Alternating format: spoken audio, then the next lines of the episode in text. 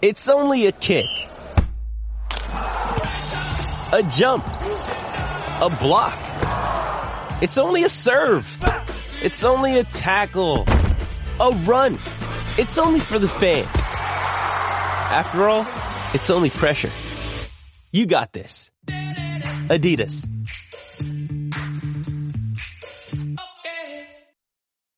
When you need mealtime inspiration, it's worth shopping Kroger, where you'll find over 30,000 mouthwatering choices that excite your inner foodie. And no matter what tasty choice you make, you'll enjoy our everyday low prices, plus extra ways to save, like digital coupons worth over $600 each week. You can also save up to $1 off per gallon at the pump with fuel points. More savings and more inspiring flavors make shopping Kroger worth it every time. Kroger, fresh for everyone. Fuel restrictions apply. Today is Friday, October 8th, and this is Celtics Beat on the CLNS Media Network, the leading online provider of audio video coverage of the Boston Celtics. I'm Adam Kaufman. Episode 429 featuring Barstool Sports Dan Greenberg is powered by Legends Apparel. Go to legends.com, use the promo code BEAT20, that's BEAT20 to get 20% off your whole order.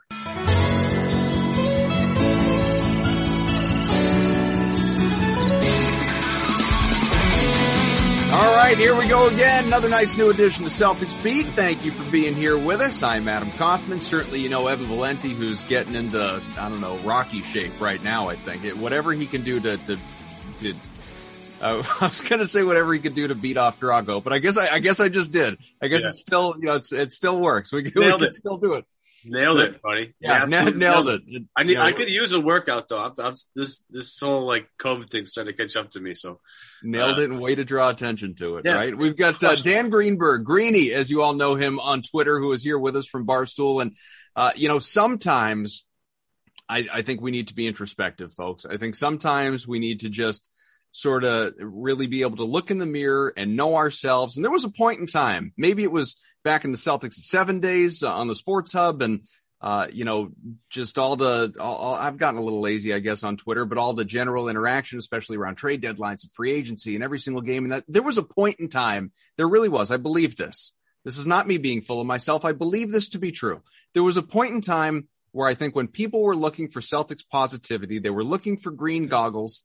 You know, they they they turned to me. Uh, you know, they they turned to me. I was getting a lot of it in my Twitter interactions.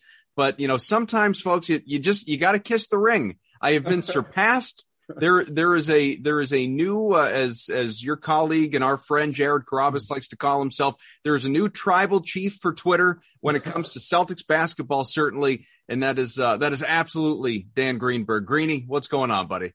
Well, that's the nicest thing anyone's ever said to me. Usually, usually a statement like that is, is prefaced by calling you a homer or a green teamer. And I just, listen, I can't, I can't. I think sometimes we need that in our lives, though. I think, you know, because there's so much negativity out there, especially concerning this team historically. Sometimes yeah. we just, we need a nice positive place to go. I just think it's okay to remind people that, like, you don't have to hate your favorite basketball team. Like, it's okay yeah, to imagine that, enjoy right? watching them play. It's okay to be excited about them. Uh, I know that's not really, you know, always the the blueprint for the city which we all love, but it is okay to like, you know, your favorite basketball team. I just want to make that clear for the people out there. Yeah, I mean, we do our best. I, I, really do believe that we do our best on this show to to call it as we see it. I, I, really don't think, Evan. I mean, feel free to disagree with me here. I don't think we pander to any one side. You know, if if things are going poorly, we call it out. If things are going well, we celebrate it. And I think we, you know, emphasize those two things. And I I, I do believe that because so much you look at like our and this is a good time for me to remind you if if you like celtics beat or if you listen every week but you haven't subscribed go to itunes subscribe rate review mm-hmm. all that good stuff i i don't say that nearly enough so we could always use more reviews and subscribers and appreciate everybody that listens obviously but you read through the reviews and I, I, think that's evidence in and of itself. It's, you know, like Kaufman's too positive, you know, he's too negative. Valenti, same thing. You know, so I, I, think that if, if we're, you know, rubbing people the wrong way or the right way, depending on how you want to look at it, then, uh, this, you know, I, I, I think it fits perfectly. Yeah, and I just my pushback, and, and, this is mostly due. A lot of what we heard last year was a down year, so you know that these weird narratives are going to pop up to pile on and sort of exacerbate things. But like the negative things that I hear aren't even real, like basketball things. Like, oh, the Tate, you know, Jason and Tatum aren't best, aren't friends, so you got to split them up. or like, oh, Brad doesn't motivate his players. It's like those things. It's like we can talk and be negative or critical of like actual basketball reasons and things that have merit. What I always push back about and where I think people just call me a blind green teamer is like when we're debating things that have nothing to do with basketball and they didn't exist when the team like nobody talked about the the two J's friendship when they were going to the Eastern Conference Finals. But in a down year where they have injuries and COVID and all that stuff, oh now we got to split them up because like they don't hang out when like who the hell knows what they do off the court. So that's just what bothers me is like I'm all for being critical of you know bad ball movement, schedule defense. Like there's plenty of stuff that has actual substance you can talk about. It's the other stuff that's like, okay, this is clearly just a narrative for entertainment. People need to understand that and not like form actual basketball opinions off it. That's what annoys me. I just don't even get how it's entertaining to sit there and talk about like these guys aren't close enough. And I just to build on what you're talking about, like obviously for anyone that hasn't seen it, good friend of this program, Chris Forsberg, NBC Sports Boston, did a great job of. I'm kind of surprised it hadn't happened sooner, and maybe it's pandemic restrictions and that sort of thing, tougher to get one on ones or you know mm. sit both guys down if you're a rights holder or or anybody out there in the media. But finally getting both of them, Tatum and Brown, to not just sit down and talk about one another, but to sit down and talk about one another together in the same room and dissect this friendship. And, and it's, look, nothing came out of it that you wouldn't expect to come out of it. You think they're going to sit next to each other and right. say, eh.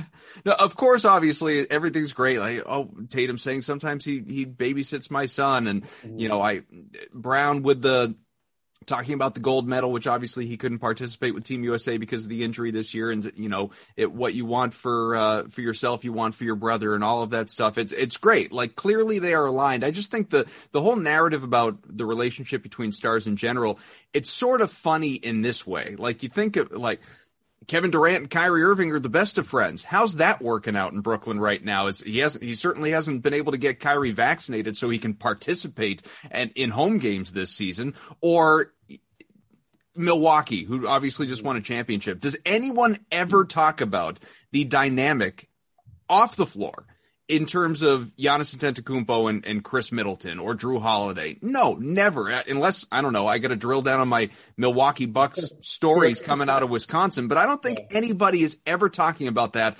especially on a national level. And maybe, maybe this is the root of it. Maybe it's because they're two wildly different players. They don't overlap at all positionally, anything like that. And it comes back to what Sean Deveney's talked about on this show a number of times and Cedric Maxwell's talked about, Kevin Garnett has talked about nationally. Is there a redundancy there in terms of the players on the floor? And that turns into the whole conversation about how do these guys coexist?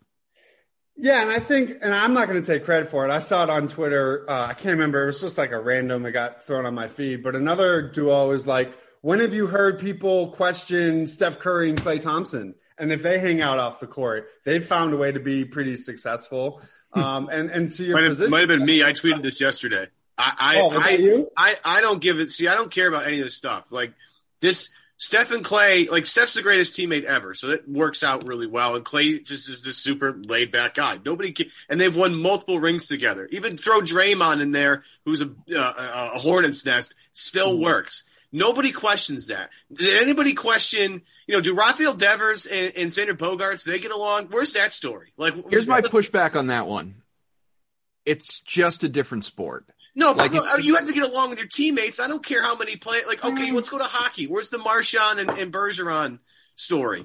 Like, just because Ho- hockey's fine. Like hockey works, uh, but we talk about their relationship all the time and how close they are and how much they love and respect one another. I just don't think in baseball it works because, as we've seen from Mike Trout, Shohei Ohtani, got like one guy cannot carry a baseball team. It just can't happen. Look at Jacob Degrom and the Mets all these years. But in basketball, where you have to work together, where there's a fluidity, where there's a chemistry, where you have to coexist and hockey, obviously, like hockey absolutely fits.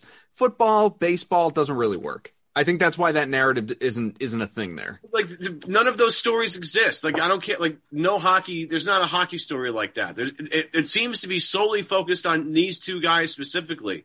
Like I can now, make the argument, I guess, for like Ben and Joel is the other version of that. Like they didn't get along on, but but they clearly didn't yeah. work on the court. Like that right. is a clear, like those two guys can't coexist on the floor together because the spacing is all screwed up. Right? It doesn't work. Uh, you mm-hmm. look at other Gasparo, duos. Doesn't Gasper always say that winning is the ultimate deodorant? I feel like that's right. like a classic Gasper line. So I feel like, like we've heard so, and think of the teams that we have mentioned, right? The Bucks, the Warriors, they win. We didn't hear any of this stuff about the two Jays when the Celtics weren't having a, a year from hell. So that's what I'm interested to see this year. And if, you know, they have the normal health, like they don't need perfect health, but if things are, you know, a normal NBA season and they have the success that we've grown accustomed to during their tenure, I doubt we'll see those same unnamed sources you know, speaking to so and so. I think it was just when they struggle, those are the things that get created, and you just like you have no one to blame but yourself. Like, be better on the floor, and those things, you know, won't become a, a media sort of tornado. Maybe this is me like I don't know if it's a hot take or if it's just like scratching an itch, basically.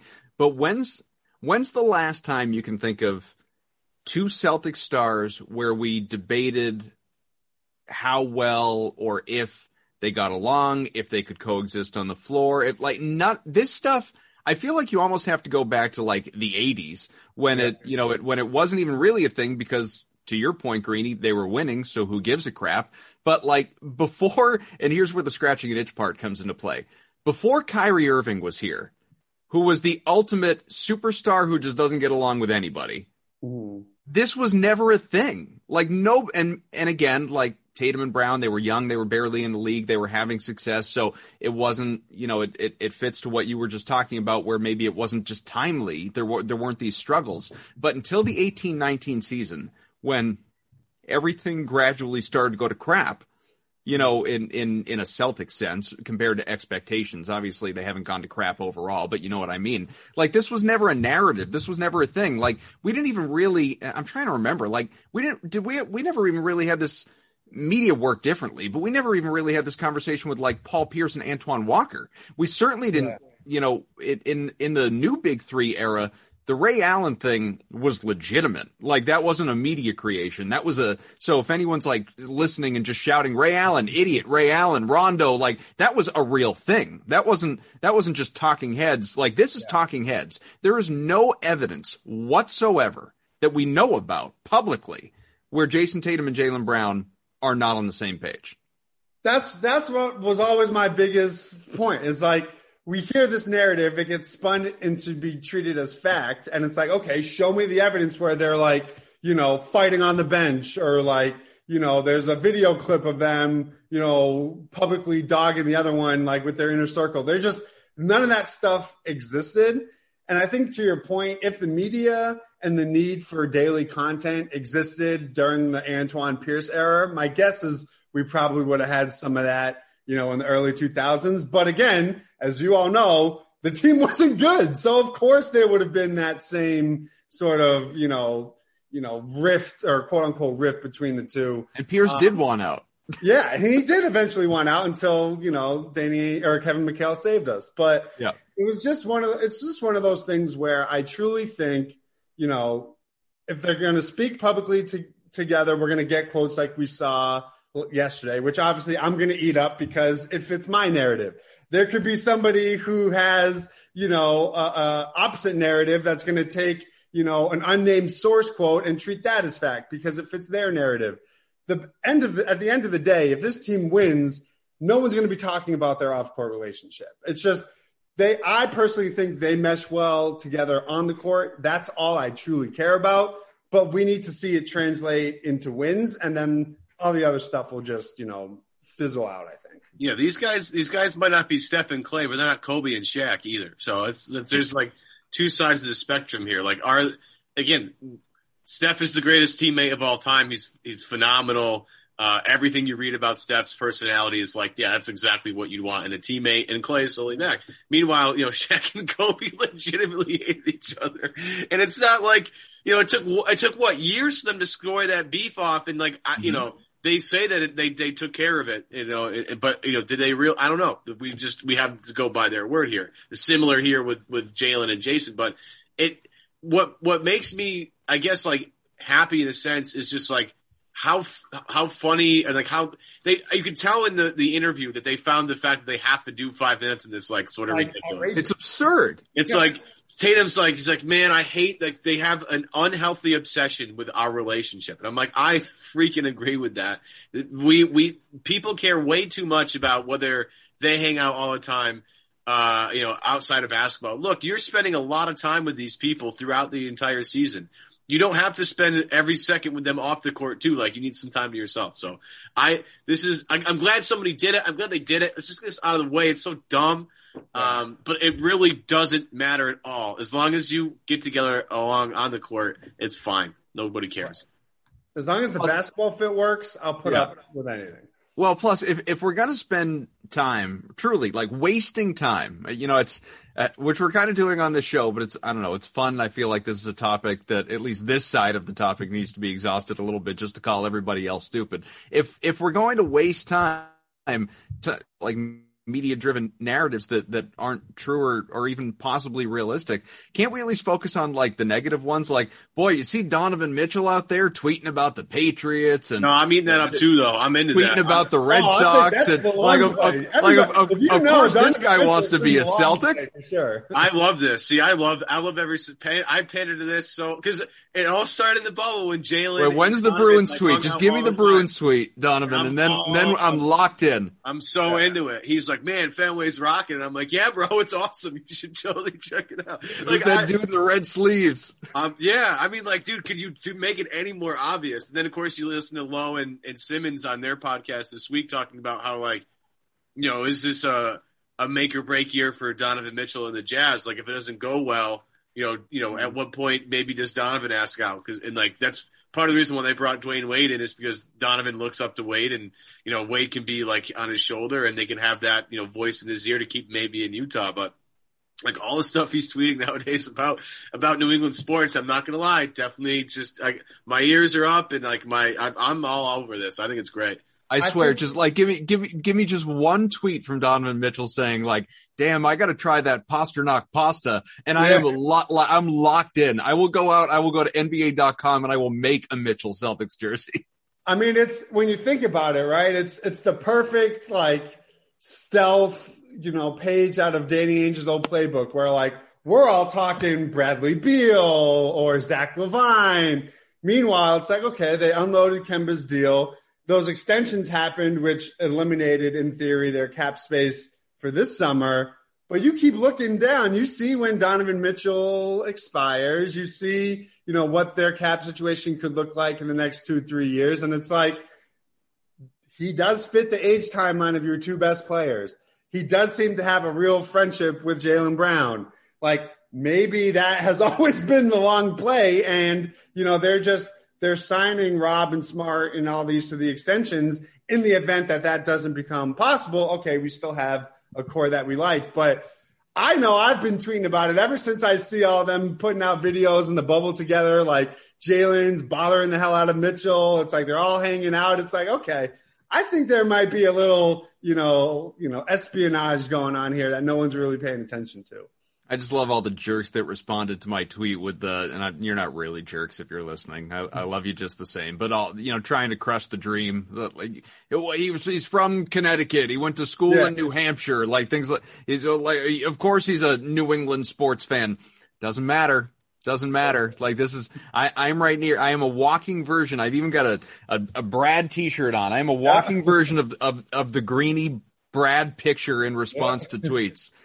That's that's what we're doing like, right now. If I see if I see any sort of Shamrock on any one of his posts or profiles or anything, I'm just gonna I'm gonna scouring leave. his Instagram profile. Yeah, what's, that's that's what's he responding to? What's he writing about? Keep track of his likes on Twitter, man. There might be some in there. You never know. Yep. It could be the red flag. That's all I'm saying. Jazz out of his profile or whatever. All right, let's talk about what what matters and what is happening, and not the fact the team is one to zero in the preseason, nice as that is, and a nice game winner there, Romeo Langford. That was exciting. But uh, you know, I think the the bigger takeaways are obviously one, you got Jaylen Brown, who says he's at what, 75, 80%, and looked just locked in in game one after the wrist surgery. 25 points. Tatum obviously did pretty well. Both those guys and everybody, minutes were limited as you expect.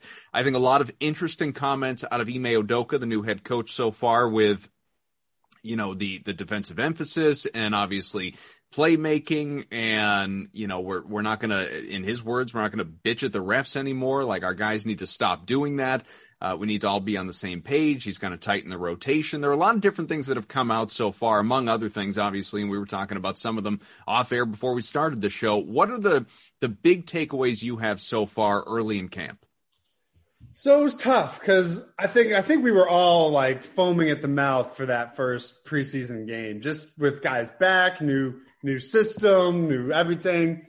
Outside of like the first couple possessions in the first quarter where they made it abundantly obvious that they were going to overpass to sort of stress this idea of ball movement as the game went on and you know they're playing a, a team of lower you know t- a lower tier team in theory of the magic I saw a lot of the same tier. We can we can come out and say they are flat out lower tier. That's that's that's okay. yeah. That's, yeah, that's a, you know what I mean. I mean, I want to give them rebuild their, right there. Know, we'll see what they end up being, but in theory, a, a lower team.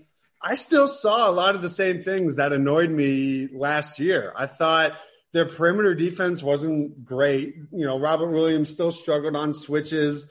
They didn't really, they gave up, you know, 18, 19 threes to one of the worst three point shooting teams in the league. Um, they, they didn't really assert themselves and create that separation. You know, they were in a dogfight all the way, obviously, until Romeo's game winner. So part of me is like, okay, it's it's the first game. Let's see. You know, it, it's a teaching opportunity. They'll get film on it. Ime will walk them through. So that's why I'm so interested to see tomorrow night because the second key unit came in, still couldn't score, just like last year's second unit couldn't score. And obviously, maybe there are nerves with with guys like Schroeder and Horford being back, but you know, I'm still nervous about Josh Richardson's shooting. I'm still nervous about how they're going to be able to score when you know the Jays aren't on the floor. So my hope is is that we get answers to those questions as they continue to play in the preseason. But for me, it was like, okay, I can see that they're trying to pass the ball more, which is great. They're playing with much more energy, which is great. But their result was very similar to me of the type of a Celtic game that we all experienced last year. Yeah, I mean, look at the the num- the offensive numbers weren't tremendous. Uh, I mean, Rob Williams going 0 for 7 is sort of uh, you know that's not going to happen too many times from you know from here to the rest of the season. I mean, he was taking jump shots and look, I was going to say all mid range jumpers. Like, yeah, I mean, yeah, I'm cool with that. Like, I'm I'm not like I'm not mad about that. I think he should experiment in the preseason doing that mm-hmm. kind of stuff.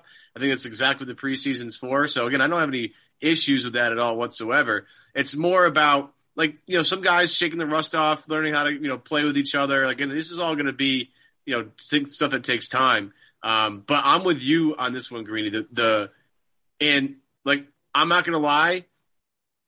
Maybe we'll get to this a little bit later. Part of me, I really, I have, i am a little worried about Pritchard because I think Schroeder's uh, excellent. Um, mm. I think he's exactly what they kind of need, and that's where the bench scoring might primarily come from. A guy like that. But yeah, they're the, you know it's not going to be Nesmith, it's not going to be Pritchard, it's not going to be you know Josh Richardson. Somebody's going to have to take onus that second unit. And you've heard Ime talk about staggering Jaylen and Jayson and, and, how they're going to make that work. Mm-hmm. But I mean, the bench numbers you know, Horford was two for six. Grant only took two shots, so it wasn't like it was a huge deal. Schroeder one for seven. Richardson one for eight. Pritchard three for nine. So, you know, there's some rough shooting numbers in there. And look, it's the first game, knock the rust off, whatever. But I, am with you. That's that scoring, that that second unit scoring is going to be really tough, and that's why it's really important on the offensive end to uh, the defensive end to do, do well.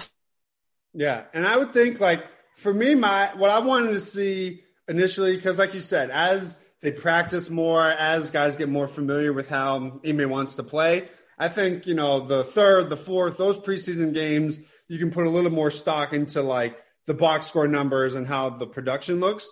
Right away, I just wanted to see will they pass the ball? Will they play with energy? You know, the things that were not very consistent last year that have nothing to do with system or, you know, like it doesn't, you don't need to know a system to play hard.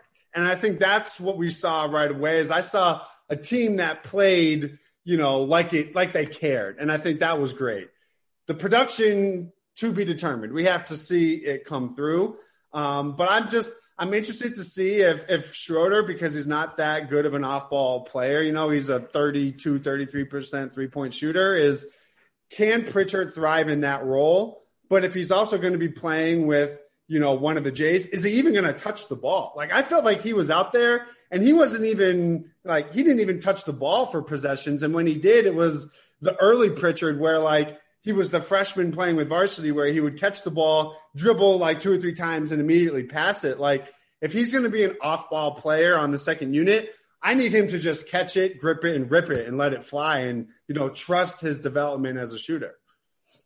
Let's take a quick break. Tell you about uh, our good friends at the Legends brand who powered this show today. An athlete-owned apparel that is uh, apparel brand that is popping up seemingly everywhere these days. I've been tweeting about them as well. Many pro locker rooms you can find Legends apparel, and on today's some of uh, some of today's top athletes as well. Legends owned in part by athletes like Steve Nash, Matt Barnes, Baker Mayfield, NFL legend, local hero Willie McGinest part of the family, even former Celtic Marcus Morris Sr., many others as well. Legends makes high performance apparel with a style and comfort you will want to wear all day. Evan, if you are watching the video, rocking the hoodie as he always does. He doesn't take it off. I tell you that all the time. I, I uh, normally to to just curtail all of you the wash it. I I do wash this. So you wash it, then you put it immediately back on. You don't even wait for it to dry, but it's a performance fit, so that's okay. It dries on you.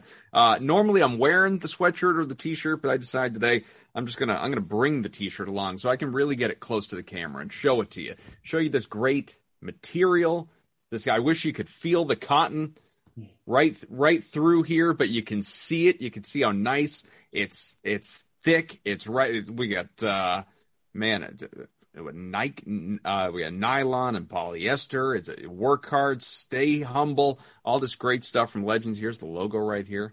Yeah, the, the polyester right. makes it more durable, and the nylon makes it stretch. So if you're curious as to why Adam read those, the performance wear is built mainly on those two fabrics, right? Or yep. things like those fabrics. So you have the, the who everybody hates if you buy a shirt for you know if you buy a t-shirt for sixty dollars like the if you if it gets ruined in three wears or three washes like you're gonna be pissed the the polyester in the in that shirt makes it more durable nylon makes it stretchable my question for kaufman hmm. have you tried you got the shorts right got the shorts too yeah okay did we did we figure out like are you supposed to like do you wear underwear with that? Do you not wear underwear with that? Like, how does that work? Because you got the inside like built in. You, you right.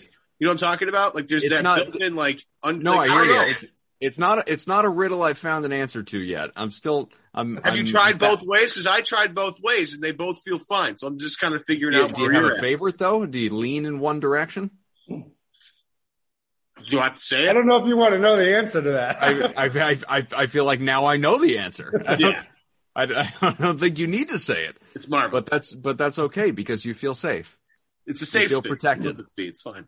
Yeah, it's terrific. Listen, visit legends.com today. See why athletes everywhere and us are swapping out the big box brands for Legends apparel. Use BEAT20, that is the code, B-E-A-T 20 and save 20% on your first order. Again, legends.com, promo code BEAT20. Offer ends October 10th, which if you are paying attention, is Sunday, just yep. a couple of days away from when this thing is uh, being released to all of you. So depending on when you're listening, you better act quickly. Again, beat20legends.com offer ends October 10th. So uh, yeah, I love it. I love it. It's great. Greeny, you need to you need to make the move, man. No, yeah, I, th- I, mean I've, that looks. You're pretty, a tall drink of water. It'll fit you great. That yeah, fabric looks pretty soft. It's awesome. It's fitted too. It's I, I, I wear this all the time. I walk my dog in the morning. Uh, like now I got to throw something else on. Um, it's like 40. Getting a little cold out there now, for you. So it's, and it's not like I'm up at like seven. It's like 5:50 this morning when I went out to walk the dog because that's when she gets up. So the just, morning dew and all that stuff out there. Yeah, she. It's all, and you gotta you gotta be comfortable. You gotta be you gotta be comfortable, and this is definitely gives you comfort and it gives you style and it gives you warmth. So it's like the trifecta essentially. Let's go back to talking about these C's here and uh, some of the individuals that we've been talking about. Let's get a little more expansive. For one, Josh Richardson. Now, obviously, this guy you know, there were headlines at the, at the time that they traded for him and hopefully it'll be a bounce back year and he's going to shoot better and he's going to defend relentlessly and he's going to fit great. And then that, you know, we fast forward to him getting an extension, even team friendly, yeah. maybe obviously depending on how he plays and a tradable contract doesn't mean he's going to be here for two years. But nevertheless, a lot of people just breaking down what all this means. You watch preseason game number one and I don't want this to be a, takeaway on preseason game number one, as much as it's just a, an extension of what we saw last year throughout an entire regular season. Yeah. Do we have to worry this guy's washed? Um, I don't know. I think his debut was pretty much like how he's advertised, right? I thought his defense was legit. He had, you know, he was good on the perimeter. Everything that we've heard about him being an on ball defender, I think we saw.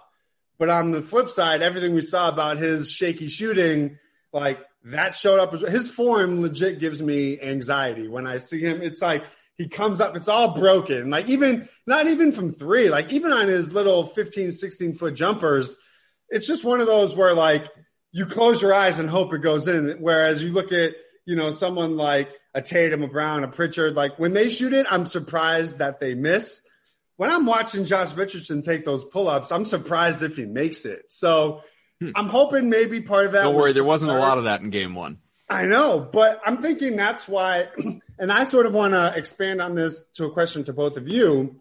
When it comes to, you know, their starting five, a lot of people think he's going to be the starting wing.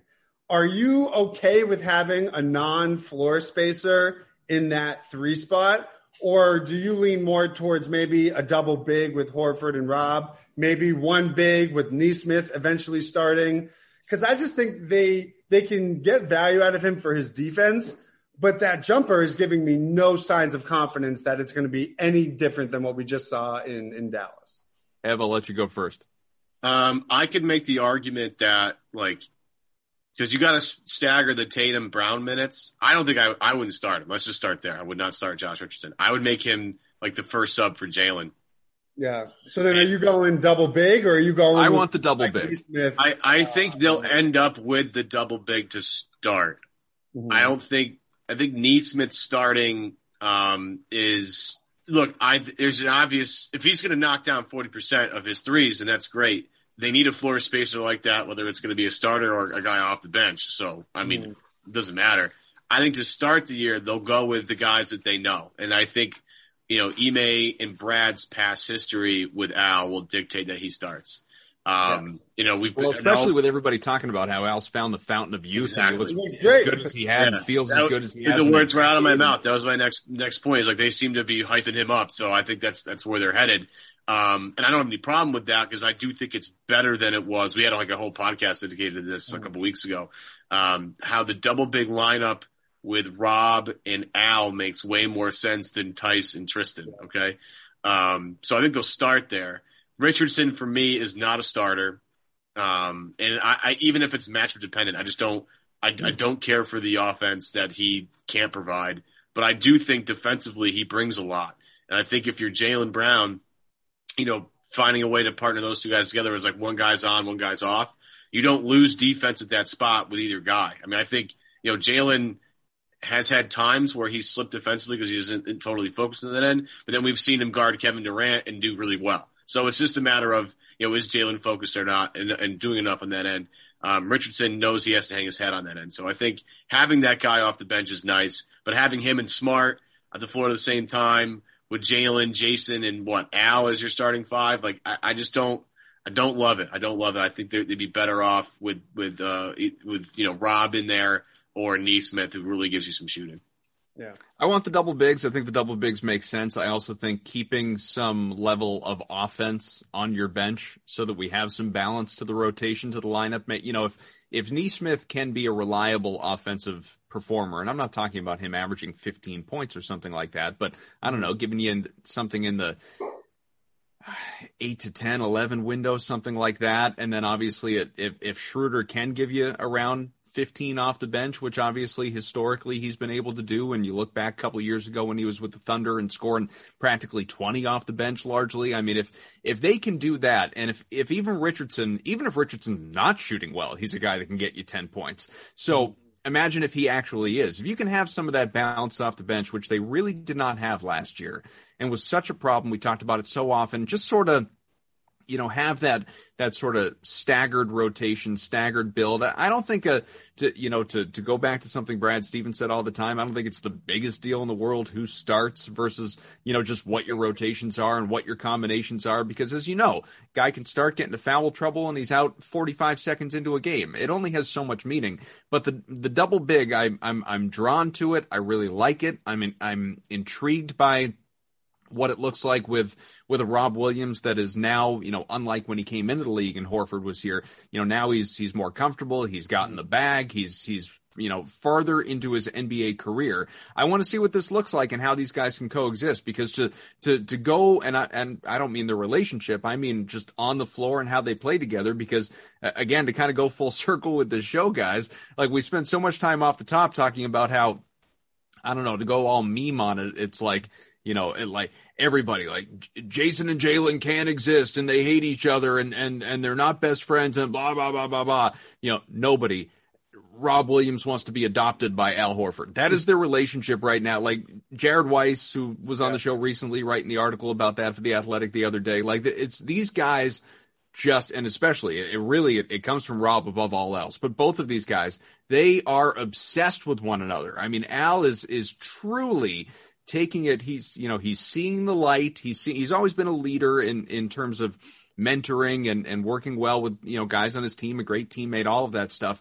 But now, as as he sees the light at the end of the tunnel in terms of his NBA career, seems he's really going next level in terms of wanting to mentor guys and wanting to take guys under his wing. You know, more so than we've ever seen before, if I'm not mistaken. You know, some of it, I guess, last year in very limited time with you know the uh, the dude in OKC who was here for three seconds, but yeah. we're you know we're really seeing it now with Rob Williamson, and I'm excited about it. Yeah, I kind of lean um, towards your way of thinking because I'm totally with you that the the double big of Al and Rob is nothing like our previous double big experience. Neither Theis or Tristan Thompson, you know, passed anywhere close to the level that either of those bigs can do. So you can run your offense through Rob in the high post. You can put Al on the top of the arc and you know use him to stretch the floor. And I also think when it comes to Josh Richardson, what was one of the biggest things we saw last year with the second unit was when the when the NBA caliber players came out and they went all young guys, there just wasn't enough NBA caliber talent in those lineups. So I'm more I'm more off the lines of if let's say you start Nesmith, you can have a second lineup with more NBA quality players. So you're not going on these, you know, 10 nothing run, 10 2 runs in the blink of an eye just because there's no, you know, there's not a high enough level of talent. What I did find interesting though is Ime basically said, listen, I'm not going to have this fluid starting lineup based on matchup. We're going to have our five guys and we're going to stick to that which I thought was pretty interesting because I would have imagined, okay, maybe a, a, team like Philly that has Drummond and Embiid and, and maybe a bigger, you know, front court, you would go double big. But if you're playing someone like the Warriors or a team that plays with a super fast pace, why wouldn't you want to switch it up, start one big and have an extra shooter in Nesmith? So like those are the things of Ime we just don't know yet because we've obviously never seen his rotation in a real season, and maybe that'll be adjusted as we see different combinations and what works and what doesn't. But I'm just of the belief of I want to surround. If you go back to what Brad said when he traded Kemba, he said everything we do is to maximize Jaylen Brown and Jayson Tatum. For me, I want them with as many floor spacers and shooters as possible. So if I can start Horford at the five, have him be the first sub out, and you know have him come back in with the second unit so him and Schroeder can run pick and roll, great. But I want guys that defenses are going to have to respect in terms of their three point shooting, knowing that you're already starting Marcus Smart and he's a 33, 34% shooter. If Aaron Nesmith can shoot 38, 39% to the point where defenses have to respect him, that opens up your driving lanes. Then you factor in everything we hear from Drew Hanlen and Ime about how they want Tatum to play more downhill and attack the basket. Well, you need guys to create driving lanes So that's why I think in a perfect world, Aaron Nesmith by like the trade deadline has played his way into being a full time starter. I think that would be our perfect ideal scenario. We're not there yet, but I think that's where we end up. No love for Juancho Gomez, huh? Can't can't get a little, you know. You know wondering if, if that dude's even going to be in the rotation. We saw on Monday plays well. I don't think it's. I don't think you can rule that out because he does stretch the floor. If they want to protect, you know, Tatum or Jaylen from having to guard power forwards and bang those bodies throughout a, a, an entire season, you could see it. I mean, he if he can just hit spot up threes, he was one of the guys I, t- you know, I talked about their energy and effort. Juancho was everywhere. It was like, you know, I had, I didn't, I can't say I watched a ton of him in Minnesota and all that, but just if he's going to be a guy who doesn't care about touching the ball and just wants to make hustle effort plays, like, sure, spot start him while you're trying to figure out what, you know, combinations work. Yeah. I mean, yeah. I'm, I'm, I'm, I look, I, I like, to, I think he's, he's fine. But you need guys, like you said, you need guys like that. You need guys like are going to crash. Like he had an offensive rebound, I think in, early in the game, we are like, where the hell did he come from? Like, yeah. where, where is? But that's the stuff you need energy plays like that. That's why Kanter. You know, as much as we all loathe watching Kanter play pick and roll defense, like his activity down low matters. Like Juancho, if he can find a way to separate himself from everybody else with that just one element, that ma- extra possessions matter. They they add up at the end of the game. So I mean, look, he's not going to start. There's no way. But yeah. you know, the fact that he was even thought about in that and that shows you maybe some positive you know signs going in that direction. That's all. In the uh, interest of time, obviously, we'll we'll go a little bit longer, but uh, we've we've talked about him a few times, and, and now he's he's finally here. He's playing. There's been a, a, lot of talk around him, most especially because of what could have been for him financially. Dennis Schroeder or Schroeder, depending. Uh, there, there's there's uh, a little bit of debate out there in the social media world as to how he actually pronounces his name. So maybe we could get him to say it. Until then, I'll, I'll just call him Dennis. I'm excited. I'm excited not only about the, the contract they got him on because I think it's just such a no brainer to add a guy with that skill set and, and a vet and that ability, that talent who, who can come in at less than six million dollars. Why in the hell wouldn't you? I mean, it's, it's, it's some, it's like the Knicks adding Kemba Walker for like eight million bucks a year. You absolutely do it and you just take any potential whatever that comes along with it.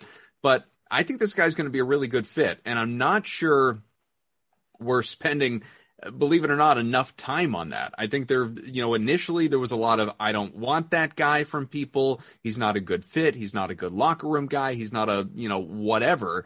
And now there's, there's not nearly enough of the, you know what?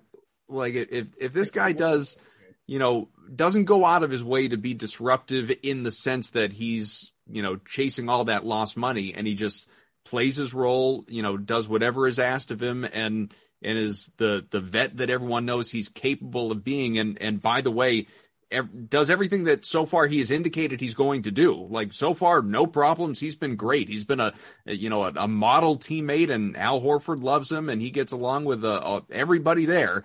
If if he's this guy, I think he's I think he's going to be a, a wonderful addition to this team. Yeah, I just don't think it's very often you see starting caliber point guards signed for six million dollars. So yeah. right, just just that point alone is like for a team that had a real point guard depth issue post free agency, entering the draft or entering the draft and then post free agency, like you looked at the South point guard depth chart when it was, you know, Marcus, Pritchard, Kris Dunn, like, you know, Carsen Edwards, you're like, this this is iffy. So just adding a starting caliber talent is obviously an upgrade. But I thought it was really interesting when they entered this postseason. The one thing that both Brad and Ime made abundantly clear to everybody were their roles. And I think we heard so much of that last year where, oh, guys didn't really know who their roles, what their roles were, how they fit, all that stuff.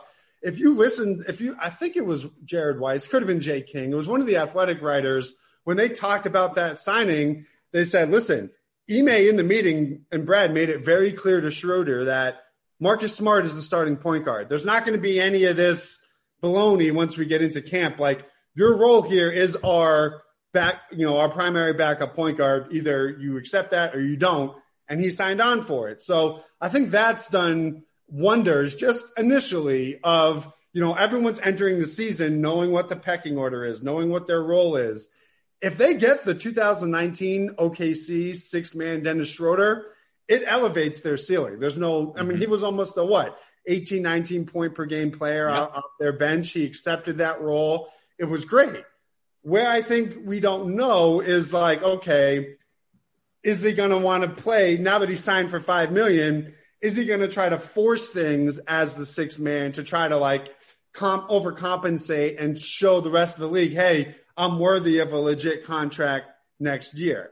In my opinion, he's going to get that contract if he if he you know is able to play within that role and thrive like when he was uh, on OKC. So while it's great that he has a skill set that they need, he seems to accept his role. What we don't know yet is once he's given the keys of those second unit, is he going to only look for himself? And I think he was one of the guys in the first preseason game. You could see he was overpassing every time he touched the ball. It was like he wanted to stress that he was going to be a facilitator, and that was awesome.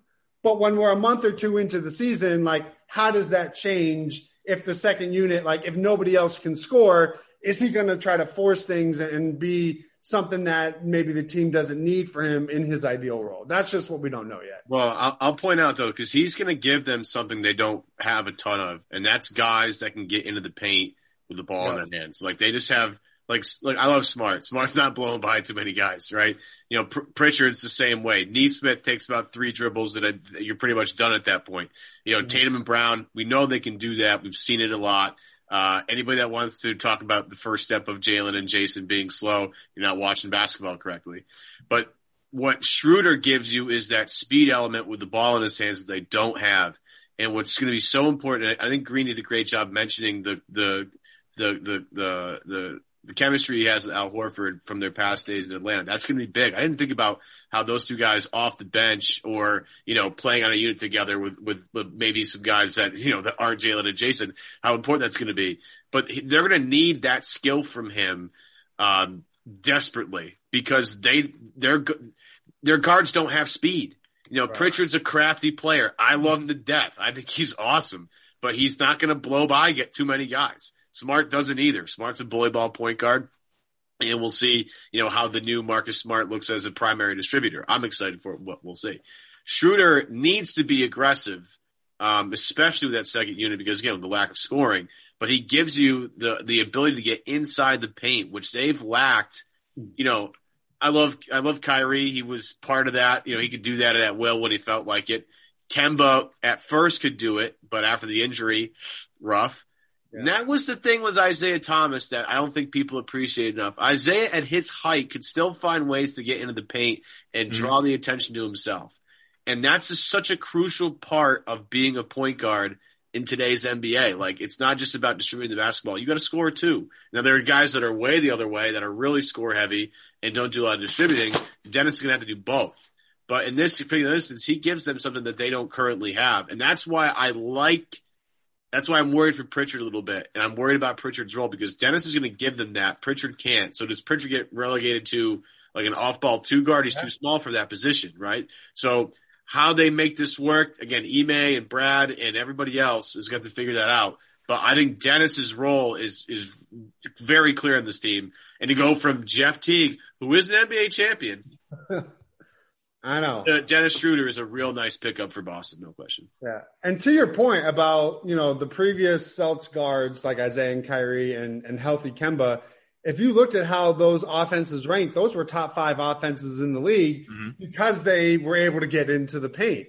You look at last year where they were the middle of the pack, you didn't have that same sort of consistent attacking, drawing in the defense, kicking it out to shooters that just didn't exist. So I am interested to see if he can keep that up when the games matter. But I think it is important that we all remember he's, you know, he's going to shoot, you know, mid 40s from the floor and 32, 33% from, from three. So I think, you know, there are zones on the floor where I want the majority of his shots to come from. I'm, I'm down for him floaters, I'm, you know, layups, attacking the rim, things like that. Where I just fear is you could tell in that preseason game when I think it was either the beginning of the fourth quarter, the end of the third, when like nobody could score, he was settling for the threes. And those are the types of issues that I saw last year that we saw on Monday is like, when they were going through their their scoring drought with that second unit, where was the attacking of the basket? Everybody was settling for the threes. And I think those are the things that you can see on film and correct.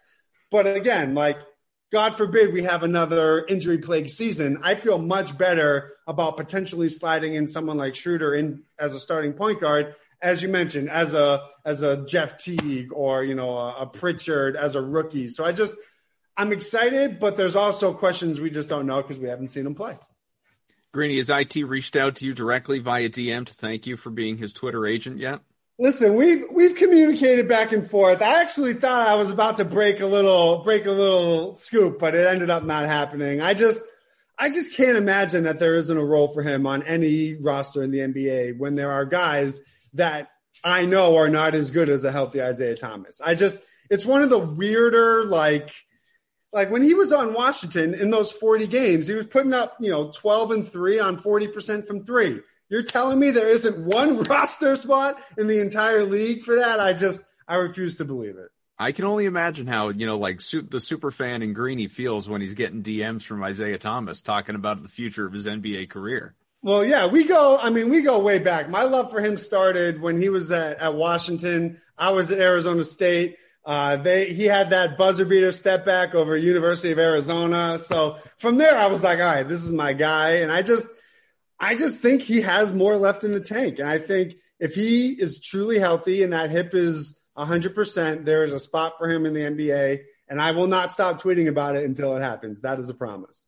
All right. Well, what we will stop is this show, but we've covered a lot, and I'm curious to see obviously what happens. And preseason games to come, depending on when you're listening. Uh, hopefully, it is uh, here on release day, a Friday, because this team is playing tomorrow, Saturday, against Toronto. It's the next preseason game, the second of four. They've got another one uh, not until Wednesday after that against Orlando again. So you got to wait a few days. I know Greeny, it's, it's going to be driving him nuts.